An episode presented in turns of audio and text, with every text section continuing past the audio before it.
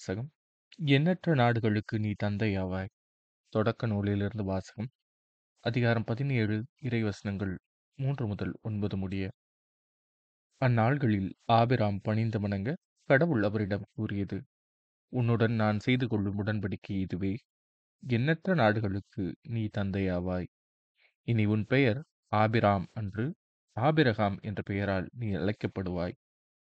ஏனெனில் எண்ணற்ற நாடுகளுக்கு உன்னை நான் மூதாதையராக்குகிறேன். மிகப் பெருமளவில் உன்னை பழுகச் செய்வேன். உன்னிடமிருந்து நாடுகளை உருவாக்குவேன்.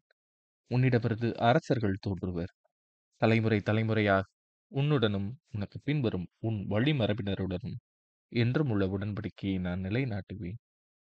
இதனால் உனக்கும் உனக்கு பின்வரும் உன் வழிமரபினருக்கும் நான் கடவுளாக இருப்பேன்.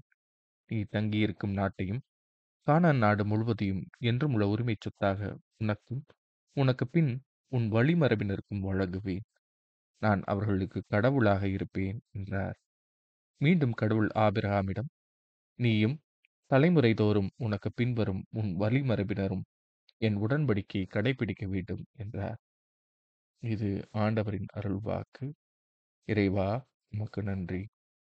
நற்செய்தி வாசகம் உங்கள் தந்தை ஆபிரகாம் நான் வரும் காலத்தை காண முடியும் என்பதை முன்னிட்டு வேறு வகை கொண்டார். யோவான் எழுதிய தூய நற்செய்தியிலிருந்து வாசகம் அதிகாரம் எட்டு இறைவசனங்கள் ஐம்பத்தி ஒன்று முதல் ஐம்பத்தி ஒன்பது முடிய. அக்காலத்தில் இயேசு யூதர்களிடம் என் வார்த்தையை கடைப்பிடிப்போர் என்றுமே சாக மாட்டார்கள் என உறுதியாக உங்களுக்குச் சொல்கிறேன் என்றார். யூதர்கள் அவரிடம் நீ பேய் பிடித்தவன் என்பது இப்போது தெரிந்துவிட்டது. ஆபிரகாம் இறந்தார் இறைவாக்கினர்களும் இறந்தார்கள். ஆனால் என் வார்த்தையை கடைப்பிடிப்போர் என்றுமே சாக மாட்டார் என்கிறாயே. எங்கள் தந்தை ஆபிரகாமை விட நீ பெரியவனோ? ஆபிரகாம் இறந்தார் இறைவாக்கினரும் இறந்தனர். நீ யார் என்று நினைத்துக் கொண்டிருக்கிறாய் என்றார்கள். இயேசு மறுமொழியாக நானே என்னை பெருமைப்படுத்தினால் அது எனக்கு பெருமை இல்லை. என்னை பெருமைப்படுத்துபவர் என் தந்தையே.